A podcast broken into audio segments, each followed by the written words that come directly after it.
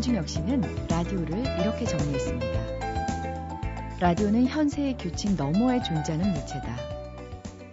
규칙을 무시할 수 있고, 시간을 넘나들 수 있고, 공간을 건너뛸 수 있는 것이 바로 라디오이기 때문이다. 김중혁 작가의 소설 무용지물 박물관을 보면요. 야구 중계를 TV로 봤던 사람보다 라디오로 들었던 사람이 더 정확하고 실감나게 경기 내용을 기억하는 장면이 나오거든요. 라디오를 유심히 듣다 보면 야구 방망이에 공이 딱 하고 맞는 소리만 듣고도 안타인지 홈런인지 아웃인지 구별할 수 있게 되고요. 스트라이크 이렇게 외치는 심판의 목소리라든가 관중의 함성만으로도 경기의 흐름을 생생하게 짐작할 수 있게 된다는 거죠. 그러고 보면 우리의 신체 중에서 집중력이 가장 좋은 감각기관은 귀 아닐까 하는 생각도 들어요. 눈은 시선이 자꾸만 분산되는 데 비해서 귀는 소리꼬리를 한번 붙들고 나면 예민하고 예리하게 반응할 때가 많거든요. 보이지 않는다고 마냥 답답한 것은 아닐 겁니다. 보이는 것 이상을 보게 해주는 귀가 가진 상상력과 집중력을 지금부터 한번 가동해 보시면 어떨까요? 안녕하세요. 소리나는 책 라디오 북클럽 김지은입니다.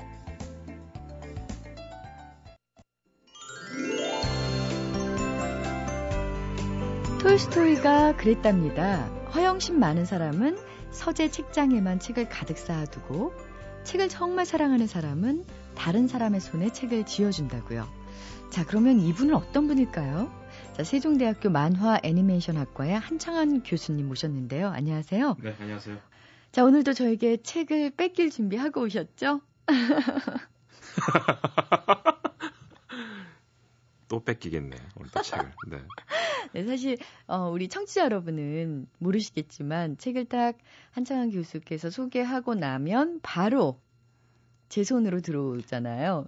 아까 또 말씀을 책을 사랑하는 사람은 다른 사람 손에 책을 쥐어준다고 말씀하시니까 또 어떻게 말도 못하겠는데, 개인적으로는 톨스토이 말대로 따른다면 저는 허영심 많은 사람이고 싶습니다. 네. 네. 이제 톨스토이가 그래도 칭찬하고 싶었던 사람은 책을 사랑하는 사람 아니겠습니까? 그렇죠. 네. 톨스토이적인 삶을 살기 위해서 제가 도와드리는 그래야죠. 거예요. 예, 자, 오늘은 또 네. 어, 어떤 책을 뺏길 준비를 하고 오셨는지요? 하, 이번에도 참 드리기 어려운 책인데 또 드려야 되는데 동물 권리 선언이라는 책입니다. 이 책 정말 네. 읽고 싶었어요. 마크 베코프 전데요. 예. 처음 시작 이렇게 시작합니다. 동물의 생명이 사람의 생명만큼 중요하지 않다고 말하는 사람이 있다면 그는 살아남기 위해 사투를 벌리는 동물을 두 팔로 안아본 적이 없는 사람이다. 동물들의 삶의 모든 것이 전적으로 그 사투 속에 던져져 있다. 최근에 이 구제역 살처분 방식 때문에 우리가 그 실체를 직접 목격을 했죠. 네. 이번에 그걸 보니까 너무 마음이 아프더라고요. 수천 마리 막 그런 그 돼지 소들을 원래는 살처분 그 기준이 완전히 내장을 분리해서 죽인 다음에 넣어야 되는데 그냥 바쁘고 너무 양이 많다 보니까 살아있는 돼지나 소들을 그냥 밀어넣는 모습을 보니까 생매장이죠. 아 저는 어떤 느낌이 들었냐면 혹성 탈출이라는 옛날 영화 있었죠. 침팬치 원숭이가 지배하는 나라에 인간이 노예 생활을 하고 있는 만약에 그때 노예 인간 중에 누가 콜레라 걸려서 그거를 전부 다 죽여야 된다. 땅을 파묻고 인간들 수천 명을 밀어넣는 그런 상상이 막 되기 시작하는 거예요. 그래서 다 똑같은데. 그러면서 이렇게 얘기할 수도 있어요. 어, 인간들은 감각이 없어서 잘 모를 거야. 그렇죠. 그러면서 아마 생매장 예. 할 수도 있겠죠. 근데 바로, 바로 자연은 우리에게 벌을 바로 내리죠.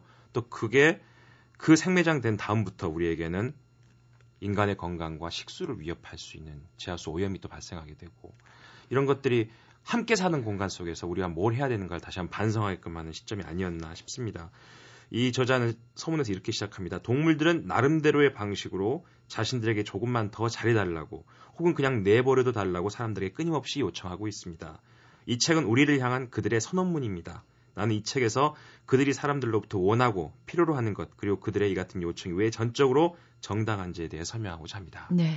그러면서 저는 참이 말이 참 좋은 말 같은데요. 온정 발자국이라는 용어를 합니다. 온정 발자국? 발자국? 어, 동물들을 뜻일까요? 보호하기 위한 우리의 행동 규칙이라는 거죠. 아. 온정 발자국을 한 발자국 한 발자국 내디디면서 동물과 함께 살 수 있는 세상을 만들자 이런 얘기인데요. 이 저자가 한 번은 굴지의 소프트웨어 회사에서 일한 한 여성과 비행기에서 옆자리에 앉은 적이 있었대요. 어, 쓰고 있는 원고의 오자를 확인하고 있었는데 그 옆에 앉으신 분이 본인에게 무슨 프로그램을 사용하는지 물어봤대요. 본인이 이랬대요. 동물의 감정에 관한 책을 작업하고 있는데 그래서 동물이 언급될 때마다 word process 프로그램이 who, whom을 that과 which로 바꾸라고 자꾸 얘기한다는 거예요. 아, 그러니까 사물로. 그렇죠. 아, 사람을 사물로 아니면. 바꾸라고. 자기는 제발 이런 걸 안 물어보는 소프트웨어가 나왔으면 좋겠다. 아. 동물도 똑같은 사람이고 생명체인데. 생명체인데 왜 이걸 갑자기 동물만 나오면 댓과 휘치로 가느냐. 아, 그러니까 맞춤법 교정에서. 그렇습니다. 아, 그래서 그 예. 그 사람이 아 그렇구나. 본인 돌아가서 다시 회의를 해가지고 소프트웨어를 고치겠다라고 얘기는 했지만 아직은 확인되지 않는다라는 얘기를 해요. 저는 그 사례 하나만으로도 우리는 무의식 중에 이미 동물들을 물건처럼 생각하고 있는 게 아닌가. 네. 살아있는 생명이 아니라 그런 얘기를 바로 책에서는 보여주고 있습니다. 또 이런 경고도 합니다. 동물 권리 선언을 하고 있고 동물을 사랑하고 동물에 대한 인식을 제고하고자 하는 사람들을 꼭 사람들 너무 진보주의자나 급진적으로 생각한다는 겁니다. 절대 그런 게 아니라고 이제 먼저 전제를 하고 시작합니다. 저자는 동물을 사랑하는 마음은 누구나 가질 수 있는 거고 지구를 살리는 마음이다. 그러면서 이 책의 선언문 여섯 가지를 먼저 얘기를 합니다. 네. 모든 동물은 지구를 공유하며 우리는 더불어 살아야 한다. 동물은 우리랑 똑같이 생각하고 느낀다. 동물은 온정을 느끼며 또한 온정을 받을 자격이 있다. 교감은 배려로, 단절은 무시로 이어진다. 세상은 동물들에게 온정적이지 않다. 온정적인 행동은 모든 살아있는 존재와 세상에 도움을 준다. 사람은 착한 일을 하고 따뜻한 일을 하면 건강해진대요. 동물을 사랑하고 동물에 대해 아끼는 마음을 가질수록 인간은 더 건강해질 수 있다. 이런 이야기겠죠. 네. 이렇게 얘기합니다. 그러면서 이제 또 몇 가지 사례를 듣고 있는데요. 듣기에도 참 좋은 사례가 나옵니다. 어, 작가 리처드 넬슨이 책에서 이렇게 얘기했답니다. 나는 북극곰 있는 곳을 바라보다가 혹시라도 내 시선을 공격적으로 받아들일지 몰라 고개를 돌렸다. 아, 이렇게 글을 이렇게 쓰죠? 아, 참 보고 있으면 공감이 옵니다. 그러면서 이럽니다. 예. 그리고는 궁금한 생각이 들었다. 빙산 위를 이동하는 방법에 대해서, 폭풍우 속을 뚫고 살아가는 방법에 대해서, 다른 북극곰을 대하는 방법에 대해서, 눈 동굴 속에서 새끼곰을 기르는 방법에 대해서, 여름날 떠다니는 빙산 위에서 바다코끼리를 공격하기 위해 몰래 접근하는 방법에 대해서, 바다 표범이 숨구멍으로 모습을 드러낼 때까지 기다리는 방법에 대해서 북극곰은 알고 있겠지만 우리는 똑같은 걸 알 수 없다는 거죠. 그러네요. 그래서 북극곰이 원하는 대로는 다 해줄 수는 없습니다. 하지만 우리가 할 수 있는 것, 뭔가 현실 가능한 것, 그리고 온정을 베풀 수 있는 우리의 능력에 초점을 맞추는 일이 우리가 앞으로 나아갈 수 있는 최선의 방책이다. 어, 정말 뭉클한 얘기네요. 네. 예. 그러면서 또 미국에서 그 한 번 그런 사례가 있었답니다. 어, 신문이 보도를 해가지고 그 동물을 그 뭐라 그럴까요 학대하는 장치들을 그 지역 사회에서 다 없애버리는 법안을 통과를 시켰다고 그래요. 음, 당연한 조치죠. 네, 그 조치를 하면서 신문도 스스로 반성하고 사람도 그 같이 반성을 하고 그 법안을 통과시키는 투표를 하게 되는데요. 신문에 그렇게 썼대요. 만약 그 법안에 대해서 찬성할지 찬성하지 않을지 고민하는 분들이 계시다면 한번 그런 상상을 해보랬대요. 당신이 찬성표나 반대표를 하기 위한 기표소에 들어갔을 때 손도 꼼짝 못하고 몸도 꼼짝 못하고 아무것도 할 수 없는 좁은 공간에서 단 기표만 할 수 있다고 생각해 보십시오. 어. 여러분 어떠시겠습니까? 네. 그 상상을 하면서 투표를 음. 하라고 신문에서 그렇게 얘기를 했다고 합니다. 네, 이 책의 그 기본이 결국은 이 지구를 공유하는 생명체로서의 아. 권리를 네. 충분히 보장해줘야 된다는 얘긴데 네. 그러기 위해서는 입장을 한번 바꿔서 생각해 보면 참 쉬울 것 같아요. 그렇죠. 일, 미, 일, 거기 미국에 있는 새들 중에서 3분의 1이 멸종 위기에 있대요. 네. 조류의 3분의 1이. 그렇다면 조류의 3분의 1이 멸종할 정도의 사회 환경이라면 자연 환경이라면 사람도 못 산다는 얘기거든요. 어, 그러네요. 결국 그런 거거든요. 예. 동물들이 살기 어렵고 동물의 그 권리가 보장되지 않은 환경이라면 결국 인간도 인간 스스로 그 환경을 어렵게 만들어가고 있다는 거거든요. 네. 누가 그 얘기했죠. 우리가 환경을 우리 아이들한테 물려주는 게 아니라 그 아이들의 환경을 우리가 빌려 쓰는 거라고. 미리 담겨서 쓰는 거니까 잘 보존해야 될 텐데. 우리 아이들한테 좋은 세상을 주려면 네. 우리가 더 동물들을 아끼고 함께 사는 마음을 갖는 게 중요하다. 이 책에서는 그렇게 이야기하고 네. 있습니다. 다시 한번 제목과 저자를 소개해 주시겠어요? 네, 동물 권리 선언 마크 베코프 작이었습니다. 동물뿐만 아니라 인간도 행복할 수 있는 방법이 이 책에 나와 있는 것 같습니다. 네. 네, 고맙습니다. 책과 그렇게 안 친했던 여성들도요, 임신을 하면 태교를 위해서 책을 많이 읽게 되죠. 어, 뱃속에 있는 아가의 지능 발달과 정서 함양을 위해서 안 듣던 클래식 음악도 듣고요. 또 아기 옷도 어설프게나마 만들어 보고, 심지어는 수학 문제까지 푸는 임산부들이 있더라고요. 근데 예로부터 가장 무난한 태교법은 역시 독서였죠. 오늘 나를 사로잡은 책에서 만나볼 4월 1일 출산 예정일인 예비 엄마 김기윤 씨가 택한 태교도 역시 책을 읽는 겁니다. 공지영 작가를 특히 좋아해서요. 어, 공지영 작가의 소설과 산문집을 열달 내내 읽었다고 하는데요. 공지영 작가의 글이 어, 태아와 김기윤 씨와 마음과 마음을 잇는 가교 역할을 했던 셈이겠죠? 그런데 공지영 작가의 작품 중에서도 김기훈 씨가 아주 오랫동안 잊고 있던 기억을 떠올리게 한 소설이 있었다고 합니다. 10년 전 그때로 돌아가게 했던 그 책입니다. 공지영 작가가 쓴 별들의 들판이라는 책인데요. 단편으로 이어진 책이에요. 근데 그 중에서 제가 가장 기억에 남는 부분은 열쇠라는 소설이에요. 이 주인공은 27살인데 엄마는 이제 70년대 간호사로 건너온 사람이었고 아빠는 광부로 건너온 사람이었는데 사실은 독일인도 아니고 한국인도 아닌 상태에서 성장을 하게 되면서 낯선 세상 속에 자신 스스로 정체성을 찾지 못한 채 갇혀버릴 수도 있다라는 기분을 가지고 성장을 하게 돼요. 특히 독일의 독특한 열쇠 시스템 때문에 다섯 살에 오랜 시간 동안 갇혀 있었기 때문에 세상과 격리되는 그런 트라우마를 겪게 되는 거죠. 네, 저도 대학생 때 베를린에 잠시 체류할 일이 있었는데 제가 문을 너무 못 여는 거예요. 그때 문을 못 여는 막막함이라는 게 어떤 날은 한 시간째 문을 못 열어서 밖에 서 있었던 적이 있어요. 근데 아무도 도와주지 않더라고요. 그때 정말 어린애처럼 엉엉 울고 싶은 거예요. 아, 정말 난감하셨겠어요. 이 독일의 아파트 문은 열쇠 하나로 여러 개의 문을 계속 열고 들어가야 된대요. 안에서도 또 그 열쇠로 문을 다시 잠궈야 되는 그런 시스템이어서 문을 열고 잠그는 그 과정 자체가 워낙 복잡해서 스트레스를 많이 받는다는 얘기를 들은 적이 있습니다. 우리 김지훈 씨 역시 베를린에 있을 때 같은 어, 입장이었던 건데요. 공정 작가의 단편 소설 열쇠의 주인공 미진도 이런 복잡한 열쇠 시스템 때문에 어릴 때 문을 열지 못하고 오랫동안 집에 갇혀 있던 상처가 있습니다. 그 상처가 어른이 돼서도 일종의 트라우마가 돼서 주인공 미진을 계속 따라다니게 되는데요. 김기훈 씨는 책 속의 이 문장에서 지금은 추억이 돼버린 그 막막했던 순간을 떠올리셨답니다. 엄마가 돌아오지 않던 저녁, 자기도 모르게 안에서 열쇠를 채워버렸지만 다시 열 방법을 알 수가 없었다. 주황빛으로 물들었던 창문, 커다란 나무들의 그림자가 쇠창살처럼 길게 비쳐들고 있던 저녁. 방 밖으로 나가지 못한 채 엄마를 부르며 울었지만 엄만 돌아오지 않았다. 문 하나의 사이가 열쇠라는 작은 쇳덩이가 죽은 막막함이 절벽처럼 그녀를 덮쳤다. 얼마나 시간이 지났을까 문이 열리고 엄마는 배측장 같은 얼굴로 독일인 열쇠공과 함께 방 밖에 서 있었다. 그녀가 바지에 싸버린 오줌 냄새와 땀 냄새.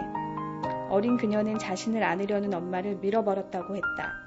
미지는 그날 이후로 열쇠에 대해 편안하지 못했다. 가끔씩 방문을 안에서 열쇠로 잠그다가 자신이 그 열쇠를 다시 돌려 밖으로 나갈 수 있다는 걸 확인하듯 다시 열어보곤 했다. 네. 아, 김기훈 씨는 최근에도요, 문이 열리지 않을 것 같은 두려움과 불안감을 어, 느꼈다고 하는데요. 박사 과정을 다 마치지 못한 상태에서 지금 아기를 가졌기 때문에 어렵게 지금까지 공부한 것들이 출산 후에도 계속 이어질 수 있을지, 아이는 잘 키울 수 있을지, 여러 가지로 마음이 참 복잡했다고 해요. 마치 독일의 그 복잡했던 문처럼 도저히 열 수가 없는. 하지만 꼭 자신의 힘으로 열어야만 하는 문 앞에 아, 서 있는 그 느낌. 이 책을 읽으면서 그 문을 열 수 있는 열쇠는 늘 자신이 가지고 있었다는 걸 깨달았다고 합니다. 열쇠 트라우마에서 벗어나려는 소설 속 주인공 미진처럼요. 앞으로 자신에게 닥칠 일도 잘 풀릴 거라는, 내가 또 잘 풀어 나갈 거라는 김기훈 씨의 다짐 함께 들어보시죠. 어, 제가 예정일이 4월 1일이에요. 출산 자체도 그렇지만 그 이후가 더 걱정이 많이 되더라고요. 공부를 잘 끝마친 다음에 다시 직장을 잡을 수 있을까? 또 아이는 내가 잘 키울 수 있을까? 저만 겪는 문제는 아니지만 막상 제 일이 되니까 굉장히 힘들고 걱정되고 이 책을 읽으면서 돌이켜 보니까 사실은 저는 굉장히 많은 문을 열고 지나왔더라고요. 어떤 문은 열리지 않았고, 어떤 문은 또 잘 열렸고, 그리고 지금처럼 반드시 열어야 되는 문도 있잖아요. 근데 결국에는 익숙해지니 제가 다시 잘 열고 있더라고요. 이 문을 열 수 있는 열쇠가 존재하고, 그리고 더 이상 혼자서 막막해 할 필요는 없다라는 거. 같이 문을 열어줄 사람이 생겼다는 거. 그런 생각이 떠오르면서 굉장히 큰 힘이 생겼어요. MBC 라디오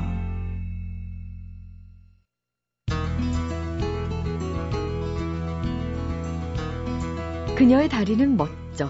다리는 멋져. 10점 만점에 10점. 그녀는 머리에서 발끝까지 모두 다 10점 만점에 10점. 아시겠습니까?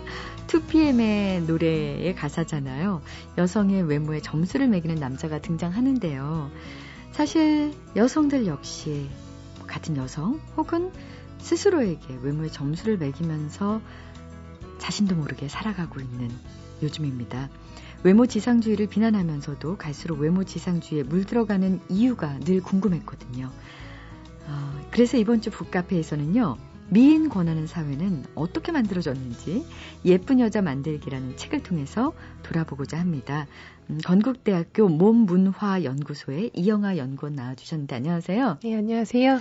제목이 예쁜 여자 만들기고 어, 예쁜 여자가 되는 법이 아니라 만들어진 이유를 적어주셨는데요. 언제부터 이렇게 예쁜 여자 혹은 예쁜 여자의 몸에 대해서 연구를 하게 되셨는지요?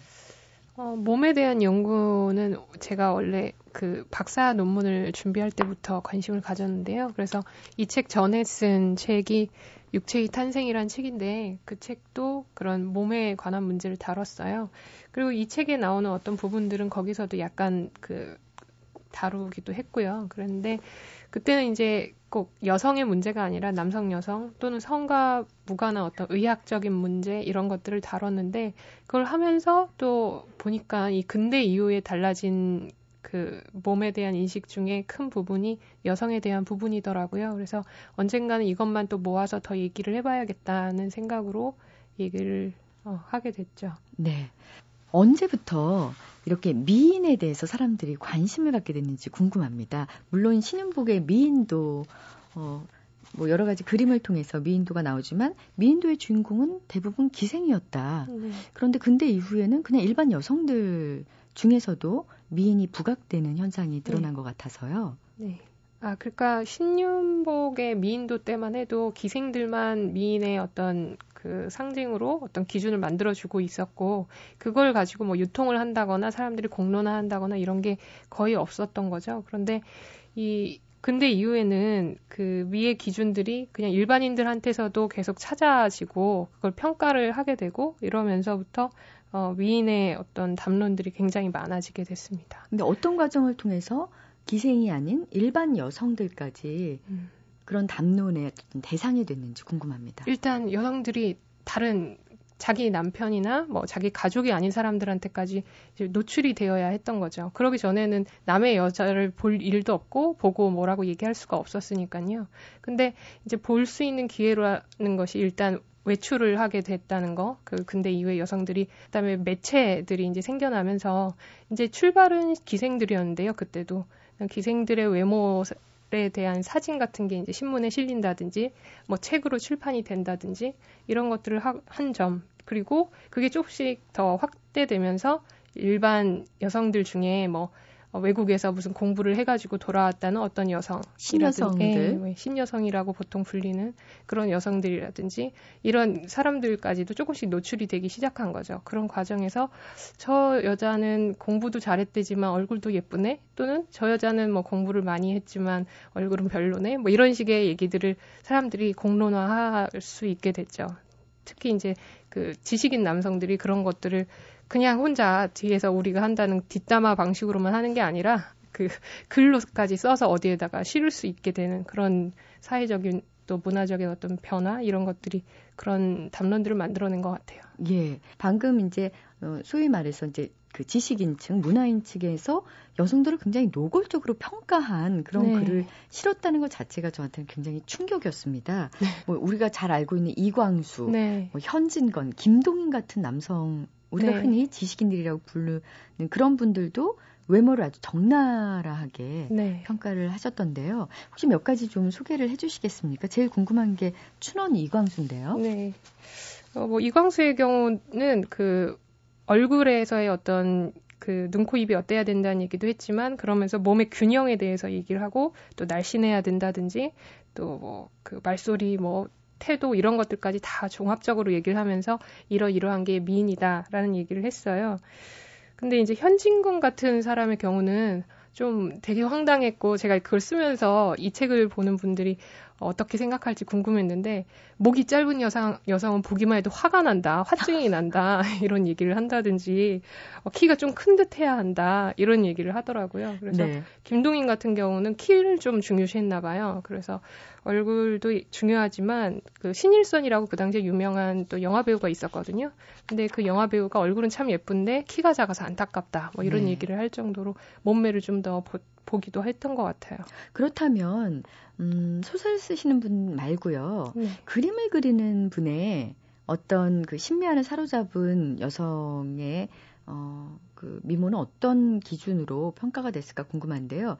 당시에 활동하던 미술평론가 김용준 네. 이분은 어떻게 어떤 여자를 아름답다고 생각했나요? 어, 아무래도 이제 화가들의 경우는 그 얼굴도 얼굴이지만 이 몸매에 있어서의 그 그림으로 표현하는 데 좋은 몸 이런 것들에 대한 기준이 좀 더 그 엄격했던 것 같아요. 그래서 뭐 어깨는 좁아야 되고 허리춤은 좀 더 날씬하고 또 그 엉덩이는 좀 크고 그런 다음에 특히 중요시한 게 각선미 같은 거였어요. 그래서 네. 종아리가 예뻐야 한다. 근데 우리나라 조선 여성들은 아직 조, 각선미가 아직 발달하지 못했다. 이런 얘기를 하면서 또 비난을 하죠. 네. 근데 이건 김용준 생각이고요. 또 다른 화가 중에 한 명은 어, 오히려 우리나라 여성들, 조선 여성들의 각선미가 최고다. 일본 여성들이랑 비교해 보면 어, 조선의 각선미가 아직은 최고다. 동양에서 최고다. 이런 얘기를 하기도 해요. 조선 시대만 해도 이제 얼굴에 대한 표현이 굉장히 많잖아요. 얼굴이 네. 어떻게 해야 된다. 그런데 지금 말씀하신 이 다섯 사람 같은 경우에는 다 네. 얼굴에서 몸으로 네.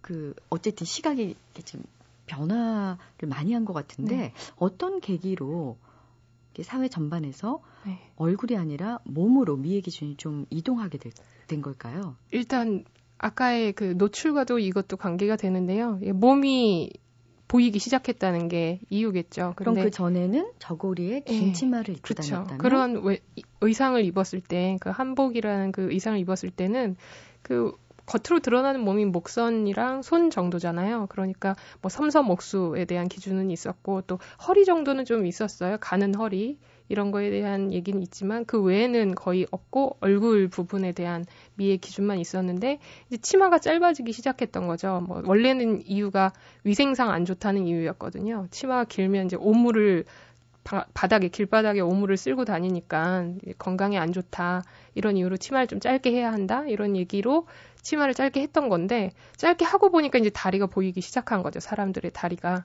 근데 여성들의 다리를 보고 보니까 어떤 다리는 예쁘고 어떤 다리 안 예쁘고 이런 게 이제 기준으로 생겼던 것 같아요. 게다가 그 치마를 입게 되면은 가슴을 이렇게 동여매는 경우가 네. 굉장히 많잖아요. 그래서 특히 이제 그 조선말 여성들의 가슴이 네. 굉장히 이렇게 압박감을 많이 느끼고 네. 건강에도 안 좋고 네, 특히 여름 같은 경우에 이렇게 저지 상에서 특히 아이들의 건강까지 해치게 된다. 네. 그래서 이거를 그 저고리의 어깨를 다는 운동이 시작이 됐다면서요. 네, 네. 그러니까 옛날에는 가슴띠라고 해서요. 가슴 부위를 이렇게 끈 같은 걸로 이렇게 묶어서 치마를 고정을 시켰거든요. 그랬는데 그렇게 하는 게 가슴에 너무 압박이 심하다는 이유로 어깨를 이렇게 단 거죠. 멜빵의 형태랄까요? 굉장히 편했겠어요. 예, 그렇게 해서 편해졌으나 처음에는 이렇게 해도 되나 하는 것 때문에 거부감이 있었대요. 그런 걸 학교 차원에서 여학교에서 꼭 하도록 수업 시간에 그 옷을 만들도록 하고 그걸 입었는지를 체육 시간에 검사하고 이런 방식으로 보급을 시켰다고 해요. 게다가 이렇게 신문에 이런 광고들이 공공연하게 났다는 것에 대해서 지금의 네. 제가 충격을 받게 되는데요. 뭐 크고 작은 가슴을 마음대로 만들 수 네. 있다. 네. 서양에서는 그렇게 한다더라. 이게 신문 기사로 네. 나왔는데 이것 때문에 정말 성형을 하는 사람들도 네. 많아졌고 특히 최초의 그 쌍꺼풀 수술한 여성의 네. 참 흥미로웠는데요. 누구였죠? 예, 오엽주라는 여성이었는데요. 그 여성의 경우 한국에서 수술한 건 아니고 그 여성이 중간에 일본에 가서 배우 활동을 했거든요. 그때 수술을 받은 것 같아요. 그래서 그때 쌍꺼풀 수술을 하고 돌아온 다음에 이쪽에 공안과라고 지금도 유명하죠. 그 공안과 병 안과 병원에서 자기가 수술 받은 거에 대한 경험을 얘기를 해줬대요. 그 경험으로 뭐 그 안과에서도 쌍꺼풀 수술을 시작했다 이런 말이 있는데 그거에 대해서는 좀 더 확인을 해봐야 돼요. 그런데 배우였는데 저 그 책에 보니까 광고를 냈던데요. 뭐 걸, 검붉은 얼굴을 희게 하는 미용법, 네, 뭐 경성 미장원, 네. 오엽주 이렇게 해서 광고도 냈던데 네. 원래 직업은 뭐였나요? 그러니까 원래 직업이 여러 개였는데요. 이 여성이 처음에는 학교 선생님을 했어요. 그러다가 어뭐 미용 기술을 배우겠다고 해서 미용실에서 그 견습을 받고 그런 다음에 미용원으로 일을 했거든요. 이것 때문에도 화제가 됐어요. 최초의 미용사라고. 근데 이때 미용사가 처음에 이 여성의 전공은 메이크업이었던 것 같아요. 이 머리 스타일, 헤어를 해주는 게 아니고 메이크업이었는데 그걸 하다가 어떻게 된 건지 또 외국에 그 무슨 스튜디오에 발탁이 돼서 배우로 일본으로 건너가게 돼요. 그래서 거기서 활동을 좀 하게 하거든요. 영어, 영화 배우로. 근데 그런 다음에 몇 년 사이에 갑자기 종적을 감췄다가 다시 한국으로 와서 그 정확하게 밝히지 않으려고 하는데 그, 그 본인은 결국엔 카페 여급으로도 일을 했었다고 해요. 그런 다음에 다시 하게 된 게 미장원이었던 거죠. 아 그렇군요. 네. 또 미에 대한 강박증도 이때부터 생기지 않았을까 싶어서요. 네. 그 얼굴이 예쁘면 모든 것이 용, 용서가 된다. 이게 사실 법적으로도 그게 가능했던 그런 사건이 있어서 좀 언급할까 하는데 네. 남편을 살해한 범인이었는데 네. 사형 선고에서 감형이 됐다고요? 12년형으로요? 네. 어떤 분이었나요? 어떤 사람이었나요?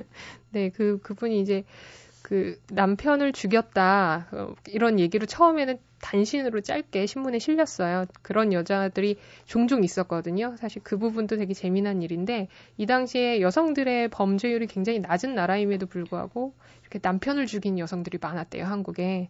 어, 어느 날 이제 이 여성이 그냥 본부 독살 미인이라는 말을 붙이기 시작한 거예요. 그 전까지 그냥 본부 독살범, 그냥 남편을 죽인 여자였는데 남편을 죽인 미인이라고 우- 우연히 신문에 그렇게 실리기 나, 실리고 난 다음부터 사람들이 이제 관심을 갖게 된 거죠. 독살 미인 네. 한번 봐보자. 네, 어떻게 생겼길래 미인인가. 그래서 그 여자가 재판을 받는 그 재판정에 그 여자를 보려고 온갖 사람들이 와가지고요. 들어가는 뭐 티켓을 끊어줘야 된다는 얘기까지 있고, 뭐 그 동네에 그 거리가 다 마비가 돼, 교통이 마비가 되고 그랬다고 해요.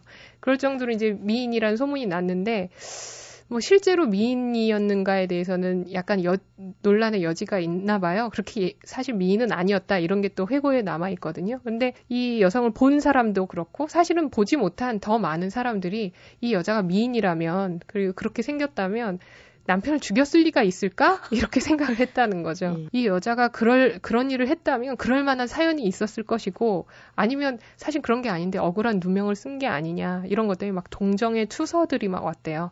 그판 판사들한테 어, 이 여자를 좀 꼭 감형을 해달라고. 그래서 원래는 사형 선고를 받았다가 감형이 돼서 어, 원래 무기징역이 됐다가 다시 감옥에 있는 동안에 또 감형이 돼가지고 12년 만에 다시 추록을 했다고 하더라고요. 자, 1920, 30년대에 지금 그 미인에 대한 여러 가지 기준에 대해서 얘기를 나누고 있는데요.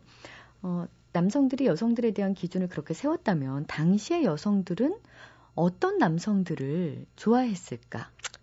어, 아직까지 남성들은 그때는 참 살기 편하다고 할 수도 있 는 게 외모에 있어서만은요. 그래서 어, 외모 같은 건 전혀 안 봤고 여성들이 봤던 건 재력이죠. 경제력. 그래서 어, 자신의 어떤 계급을 상승시켜 줄 만한 그런 남성들이라면 다 좋다고 생각을 했어요. 나이가 많아도 좋고 뭐 못생겨도 좋고 어쨌든 집이 부유하고 나한테 이것저것을 사줄 수 있고 이런 남성이면 좋겠다. 이런 얘기들을 했죠. 네. 어, 또 이런 여성들, 그러니까 경제력을 원해서 그 남성들에게 자기 미모를 이렇게 어필하려고 했던 여성들, 그런 선전을 하려고 했던 여성들도 비슷한 거라고 생각을 해요. 그 이제 어떤 연예인 시대라고 보통 부르거든요. 이 1920년대 이후를 그 연애에 의해서 자유 연애로 결혼을 할 수 있게 되는, 그러니까 남 남녀가 스스로가 원해서 결혼을 하고 부모님의 강요에 의해서 여러, 결혼을 하는 게 아닌 그런 시대가 됐을 때 그 그런 결혼은 곧 어떻게 보면 자유이기도 하지만 경쟁이기도 하거든요. 그러니까 좋은 남자를 만나려면 내가 뭔가 남들보다 나은 뭐가 있어야 되는데 안타깝게도 그 기준인 남성들의 경우는 미모더라는 걸 안 거죠 여성들이. 그래서 그걸 위해 예, 자기 미모를 갈고 닦은 거고 그런 대신에 자기도 뭔가 거래 조건이 필요했던 건데 그것 중에 하나가 옛날에 있었던 어떤 뭐 산업 공상이든 이런 그 계급에서 벗어났으니까 이제는 경제력으로 어 남성들을 평가하고 그거에 의해서 남자를 선택할 수 있는 이런 것이 가능했다는 점에서 네. 그 긍정적인 측면이 분명히 있다는 거네요. 예, 예. 예. 그런데 1940년대에는요, 다시 이 또 국가가 원하는 여성상이 달라졌더라고요. 네. 그 40년대라는 어떤 우리나라의 시기와 관련이 있는데, 이제 일제가 그 국민을 총동원해서 이 전쟁을 치러야 하는 이런 위기 상황을 맞고 나니까 예뻐지겠다고 그 몸매나 가꾸고 있는 여성들보다는 나라를 위해서 싸울 어떤 여성들이 필요했던 거죠. 물론 나라를 위해서 직접 나가 전장에서 싸우는 건 아니지만 어, 전장에 나가서 싸울 그 아들들을 낳아야 되고 또 남편들을 뭐 보필 해야 되고 이런 여성들이 더 중요시 되게 돼요. 그래서 모성으로서의 여성을 좀 더 중요시하게 되죠. 그러다 보니까 너무 그 꾸미는 데에 치중하지 말고 그런 거는 이제 쌩얼이어도 좋다. 어, 아무런 화장을 안 해도 예쁜 그런 게 더 진정한 아름다움이다. 이런 식으로 얘기를 해서 어, 외모 가꾸는 거에 대해서 약간 억압을 하는 대신에 건강해져라. 라고 얘기를 하죠. 건강해야 일도 할 수 있고 자녀도 잘 나올 수 있으니까요. 예, 그런 부분들을 어, 강조하기 시작한 게 40년대였습니다. 오늘날은 어떻습니까? 어, 오늘날은 그 여러 가지가 계속 착종되어 있는 상태인 것 같아요. 한편으로는 외모 지상주의에 대한 그 기준이나 이런 게 너무 심화돼서 누구나 다 미인이어야 되잖아요. 남자의 경우도 마찬가지고 오죽하면 그 꽃거지라는 말까지 나왔겠어요. 그러니까 노숙자조차도 어, 일단 잘생기고 봐야 하는 그런 시대가 됐고 얼짱 뭐 이런 말은 이제 오히려 너무 식상할 정도로 많이 쓰이고 있는 거죠. 그런 식으로 외모 지상주의가 굉장히 에, 심화되고 있는 한편에서는 또 방금 말씀드린 대로 저출산 문제나 이런 것 때문에 여성들에게 또 출산하는 어머니로서의 몸을 또 강요하는 것도 있고 이런 것들이 한꺼번에 같이 복합적으로 있는 상태인 것 같아요. 안 예쁜 사람들이 분명히 있지 않습니까? 네. 또 많을 수도 있고요. 그냥 그렇게 안 살고 싶을 수도 있어요. 네. 어, 뭐 성형 안 하고 싶고 네. 그냥 이대로 살고 싶은 사람들도 있을 텐데 그걸 그대로 어, 놔두지 않는 사회가 됐는데요. 네. 그런 모든 사람들이 그냥 태어난 그대로의 모습, 혹은 뭐 성형을 해도 상관없고요. 그냥 자기가 행복하게, 어, 자기 몸을 주체적으로 인식하면서 행복하게 살 수 있는 방법은 없는 건가요? 음, 아, 사실, 힘들군요. 사실 뭐 저 스스로도 아직 그걸 완전히 극복하지 못했기 때문에 뭐 답을 한 가지로 드릴 수는 없는데 저는 그런 생각으로 이 책을 썼는데요. 그러니까 그런 문제들에서 이제 어느 순간 이제 한계에 부딪히잖아요. 나는 예뻐져야 된다는 강박은 한편으로 있지만 할 수 없거나 하고 싶지 않거나 이런 순간이 있을 때 그래서 자기를 또 그때 막 죄책감에 시달리거든요. 나는 세상이 원하는 이런 기준이 있는데 그걸 안 하고 이렇게 밤 늦은 시간에 야식을 먹고 있으니 어떡하지? 뭐 이런 생각이 들잖아요. 죄책감에 시달리죠. 예. 그 순간에 어 그게 정답은 아니고 그게 세상이 원하는 것일 뿐이지 진짜 내가 행복해지는 길은 아니다라는 거. 그때 나한테 예뻐지라고 하는 거는 자본이나 국가나 뭐 권력들의 그런 얘기일 뿐이다. 이 사실을 이렇게 기억하면서 어, 우울함이나 죄책감에서 잠시라도 벗어나라. 그건 내 잘못이 거죠. 아니다. 네.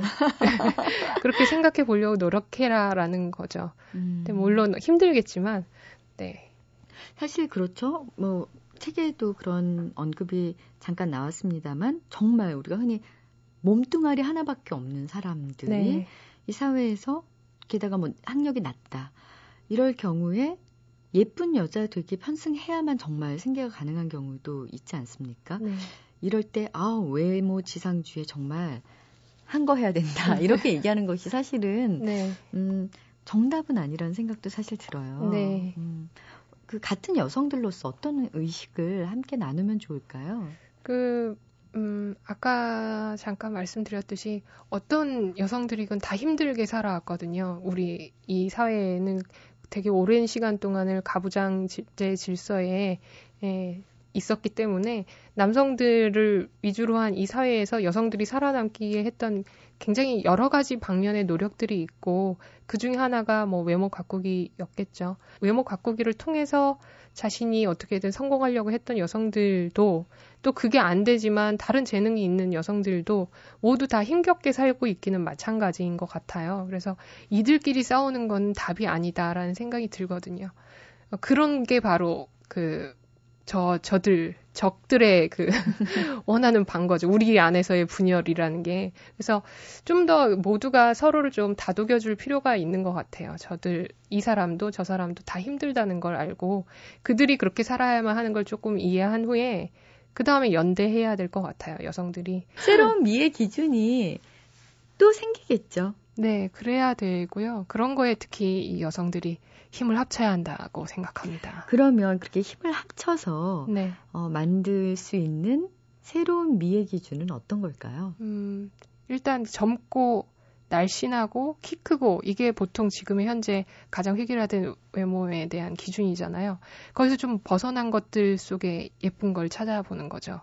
그러니까 장미란 씨 같이 그 우리가 보통 예쁘다고 하는 기준에는 안 맞지만 정말 아름답잖아요. 그, 그 그녀가 이렇게 역도하는 모습을 보면 그게 세계에서 가장 아름다운 몸매 네, 다섯 사람 안에 들었죠. 예. 네, 그런 몸도 아름답다는 걸 우리가 알잖아요. 그런 걸 좀 더 확산시켜야 되겠죠. 그리고 왜그 남성들한테 같이 편승해서 하는 말들이긴 한데 나이든 배우나 나이든 그 유명 인사들 여성들 중에 그런 사람들이 나왔을 때 쟤도 많이 늙었다. 이런 식으로 얘기하는 것 대신에 아직 저렇게 예쁘게 늙었네? 저 사람 되게 멋지게 늙었네? 이런 것들에서도 아름다움을 발견한다든지 또 뭐 키가 작고 뭐 몸매가 되게 보잘 것 없어도 정말 아름다운 사람들이 있잖아요. 그런 다양한 아름다움에서 우리가 좀 더 많이 감동하는 게 필요할 것 같아요. 네. 그런 시대가 빨리 와야 저희가 인터넷에 그렇죠. 서핑의 대상이 될 텐데. 그러게 말입니다. 네. 자, 오늘 예쁜 여자 만들기에 이영아 씨와 함께 얘기 나눠봤습니다. 고맙습니다. 네, 감사합니다. 요즘은 아침 6시 30분 전에 해가 뜨고 저녁 7시 가까이 돼서야 해가 지죠. 충분히 지나면서 낮의 길이가 밤보다 거의 30분 가까이 길어졌는데요. 앞으로 낮은 점점 더 길어질 테고 날씨는 점점 따뜻해지겠죠. 숨가쁜 3월이었습니다. 리비아 사태, 일본 대지진, 거기에 이은 원전 공포까지 춥고 어둡고 삭막한 소식들이 참 많았어요. 점점 길어지는 낮처럼 점점 따뜻해지는 햇살처럼 앞으로는 좀 밝은 소식, 화창하고 훈훈한 소식들이 이 찬란한 봄을 밝혀줬으면 하는 바람입니다. 지금까지 소리나는 책 라디오 북클럽 저는 아나운서 김지은이었습니다.